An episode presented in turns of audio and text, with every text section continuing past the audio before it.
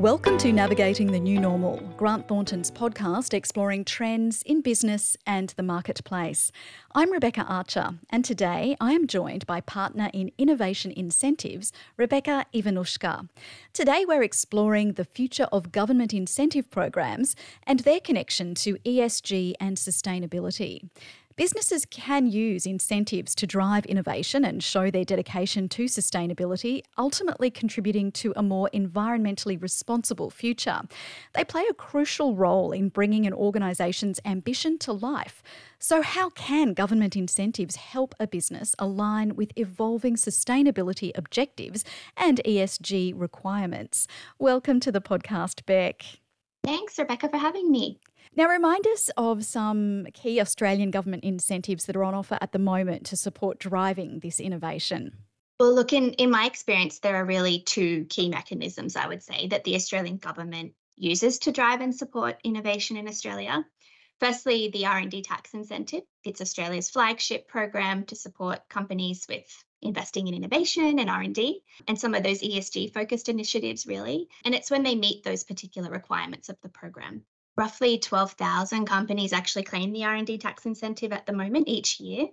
And it really directly aligns with the Australian government's focus on increasing total R&D development in Australia by allowing eligible businesses to access such a, a great benefit that's above your corporate tax rate, I guess you could say. Secondly, there's ESG initiatives underpin a lot of the current government grant programs that are on offer at both state and federal level. There are nearly 3,000, I think, government grant programs on offer every year and close to 77 billion in funding. So that's a lot of money we're talking about. So these government grant fundings are available to really support businesses in those key priority industries that can really demonstrate and substantiate benefit to an Australian's domestic economy so ESG initiatives, job creation, export focus, new technologies and, and capability development are really where these areas for these state and government grants are, are keen to support. And what are some examples of the way that these government incentive programs can benefit businesses looking to invest in innovation? I love that question. I guess well one of the best things is about the R&D tax incentive program is that it's non-competitive it's entitlement based. So if you meet the eligibility criteria, you, you can apply. And it can really provide, I guess, eligible companies with a great benefit by offsetting some of the costs you incur on, on R&D by allowing you to, to get a, a tax offset effectively. So there are different levels of support that are available and and these include a refundable tax offset for companies where their aggregated turnover is below 20 million. And just a quick note there, there are some grouping rules that you do need to consider if, if you're thinking about it. And the refundable offset, basically how it works is it provides a benefit of 18.5% on top of your corporate tax rate. And if you're in tax losses, for example, this can sometimes be received as a, a cash benefit. So given cash is king, particularly in the, the current economic environment, this type of benefit can have a significant impact on businesses as they continue to grow and, and innovate. In addition, um, there's a non refundable tax offset for companies who are over that $20 million cap threshold. The non refundable is a benefit between 8.5% and 16.5% on top of your corporate tax rate. So no cash available under that one, but this offset absolutely can be used to reduce potential tax payable or be carried forward into the future. And I guess on the, the government grant side, every grant program operates in a slightly different way. So by offering, you know, varying amounts of money, matched funding to, to government funding, this can range from, you know, a few thousand dollars, which is really helpful, but it can get up into the millions, which is really fantastic. And, and that does depend on the program and, and the project that you might be undertaking. Most grant programs are really competitive and allocate a, a, fixed pool of funding between successful applicants. So that's just something to bear in mind. In comparison to the R&D tax incentive also, this can be applied at the end of the year once you've done some of your work. But with government grants, they are prospective. So my government grants colleagues would kick me if I didn't mention that you know, it's really important that from a grants perspective, you consider it early and it's applied at the outset of the project before you actually spend any dollars on a particular project. So if you're successful, a grant agreement would be issued to you and then your project can commence. And this agreement would actually detail the specific spending requirements that you're required. So, as you can imagine, receiving a government grant, though, can be a huge game changer to a business and really help elevate their, their innovation trajectory. And how does ESG and sustainability tie into programs like the R&D tax incentive or grants for instance? It's probably no surprise to anyone that ESG is absolutely revolutionizing the way business operates, not just here in Australia, but, but globally. This change leads to inevitable push for innovation and R&D that really focuses on creating more sustainable, focused and carbon neutral products, processes and services. So working in the innovation space as I, do, I'm reminded daily when talking to my clients and, and when working in industry, the significant relationship that innovation and sustainability have. As businesses really need innovation to meet this ever evolving sustainability standards and I guess meeting customer demands as well for eco-friendly practices. So as a result, business are embracing sustainability as a key driver for innovation. These programs I guess, are really designed to support business to take up more innovation, digital and eco friendly practices, and develop new and improved products and services and processes. So, from a sustainability and environmental perspective, I guess these innovation incentives can be leveraged to really accelerate ESG and sustainable initiatives. So, maybe an example could be that if you're planning to invest ESG initiatives into your business, there may be a role for government funding to achieve, I guess, a bigger and better and faster outcome as you're on your plan to do that. So, tax incentives, though, can really help drive that sustainable growth and provide those financial benefits in terms of cash refunds, like I mentioned before, or reductions in things like tax, which you know we don't all like to pay but absolutely necessary to the economy and to really allow businesses to adapt to environmentally friendly practices as well and what opportunities could businesses consider to maximise their government incentives to support their ESG activities? Look, I mean, in relation to the R&D program, for example, retaining documentation is really essential to demonstrating eligibility for the program in the event of a review by a regulator being the ATO or AusIndustry, both government departments. Examples of these types of documents that could be really useful could include things like emails that we all have every single day, reports that you retain, capitalization reports, simple things like meeting minutes, any data that you capture. And these are all really crucial to that step. I guess where possible, we also really recommend preparing and evidencing your R&D claim in real time as you go. So experience for me has proven that this really reduces the pressure on internal teams at the end of the year when you go to consider you know is it time to prepare an r&d claim and have you met the criteria? So that's a really i guess a hot tip i guess i would say. And it enables you to really maximize any potential benefit that you have when you capture things as you go.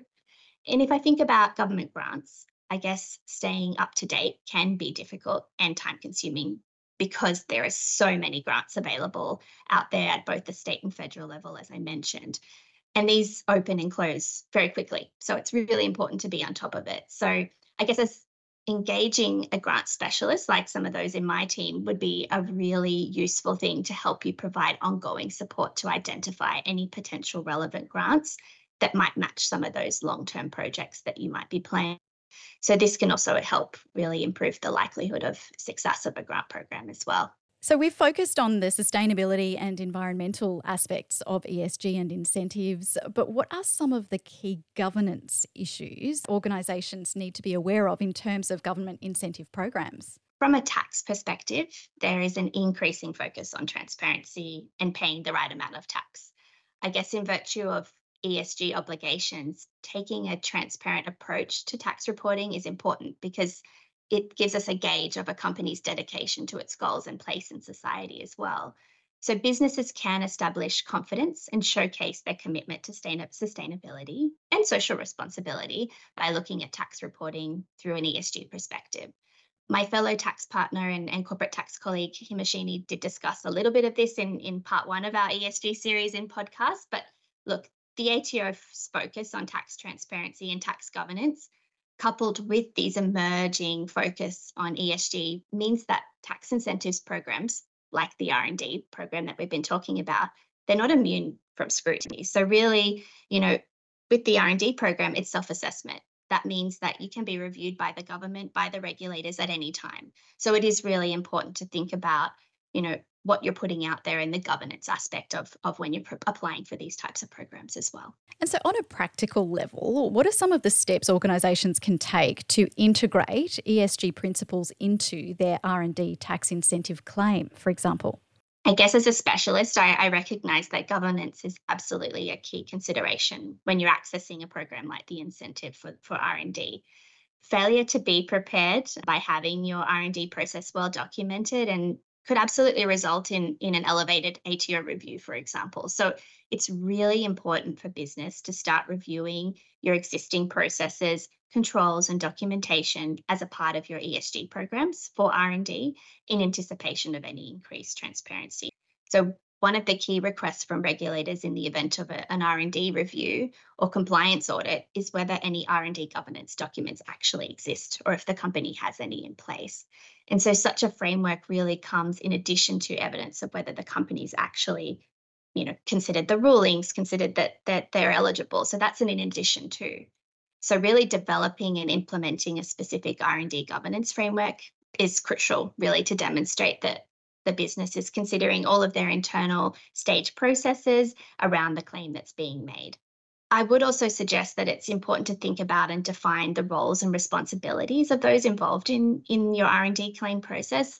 And this is particularly useful as people often come and go from businesses, particularly now we see that ever growing shift of, of people movement around different jobs and, and the market. So having in place an R&D tax governance framework can provide added comfort to say the board of directors or to an auditor of a business that there are effective controls and processes in place and those might align with an ESG program as well.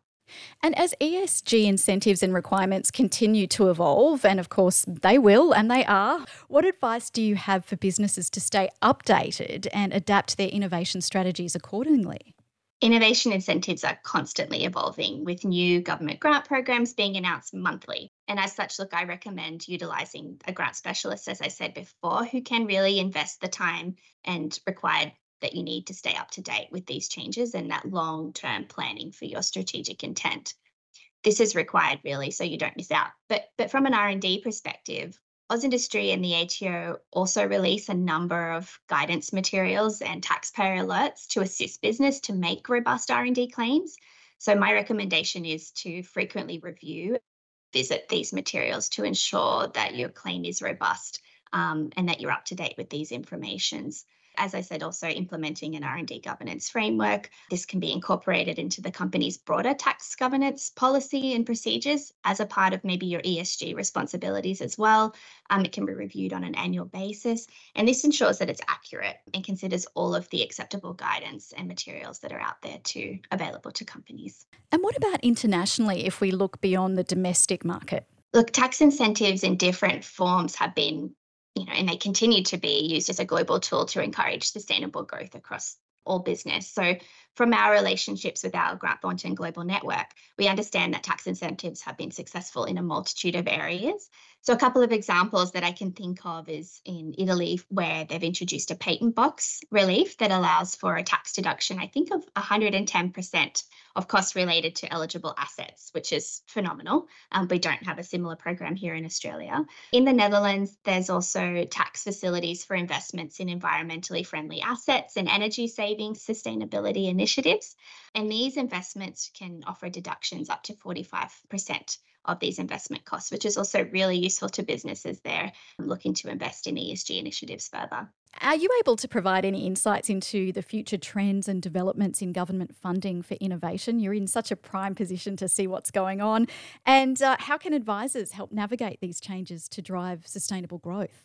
Yeah, look, I mean, as, as, probably no surprise, innovation incentives and related government policies are all interlinked and they're impacted by political cycles. So indisputably, innovation and R&D are key drivers of economic growth job creation and ensuring that Australia really stays relevant when it comes to technology and capabilities for the future. And this is where ESG also has a big role to play. Sadly, Australia is well below the OECD average in terms of business and public spend on R&D. And what this means is we're falling behind our competitors around the world. So, tax incentives are a potent tool for promoting environmental responsibility and driving the sustainable growth.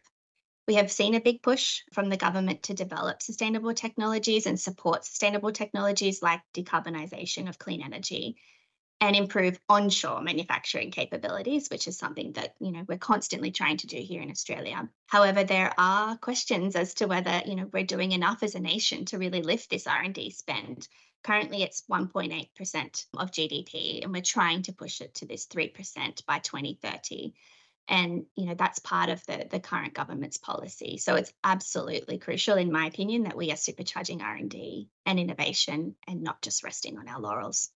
Beck, globally, who does this well and who should we be looking toward for perhaps inspiration or to take a leaf out of their book? You can look at countries like the UK, for example. They have strong investment in their R&D programs and tax incentives. They have patent box as well. They have a number of government grants. Do they always get it right? No. But look, a lot of European Union countries as well are really taking that next step and investing strongly in R&D and innovation to really push them to the forefront. Singapore offers really generous benefits in relation to R&D programs in particular and, and that's a great driver for, for a business to want to go there and invest money in Singapore. And so what we really need to do here in Australia is a similar thing. We need to bring our investment up. We need to encourage business. And so ESG, this conversation around it really impacts that because lots of businesses are trying to do better. They're trying to do things differently. And ESG is just one way that you know we can help invest in innovation and the government can help support that through programs like grants or, or tax incentives you mentioned the political cycles and that the influence that can have on this type of mm-hmm. thing. I wonder, beyond the politics, is there something that we're missing in Australia? Does there need to be an industry led approach or push, or has that been happening? It's a great question. It's a tough one to answer. You're right. Political cycles absolutely have a big part of that. The current R&D program, for example, has been in place since 2011 with no changes to the legislation in particular. So lots of different guidance, but the legislative rules have not changed. So why is it that, you know, 12,000 companies is fantastic, but why isn't it more? Why don't we have 100,000 businesses investing and, and lodging R&D claims? It's a great question. Look, industry absolutely pushes government on this. I work with many different industry groups, listen to them. A lot of them are real key drivers in programs like the R&D incentive or patent boxes that have been raised in the future or government grants. But it just doesn't seem to have, it seems to be a disconnect between what they're looking for and what we, we can spend as a nation. But I also think maybe, Rebecca, the issue is that a lot of companies don't know all these programs that exist or that it looks too difficult from an administrative point of view to actually invest money in them, to invest the time to apply for them. So, as I was saying, government grants, there's so many of them out there. How do you find out what you're you're able to access? And we have fantastic team members here that do that, and we offer different sources to help business with that. But it still seems a lot of, I guess, overwhelming a lot of the time.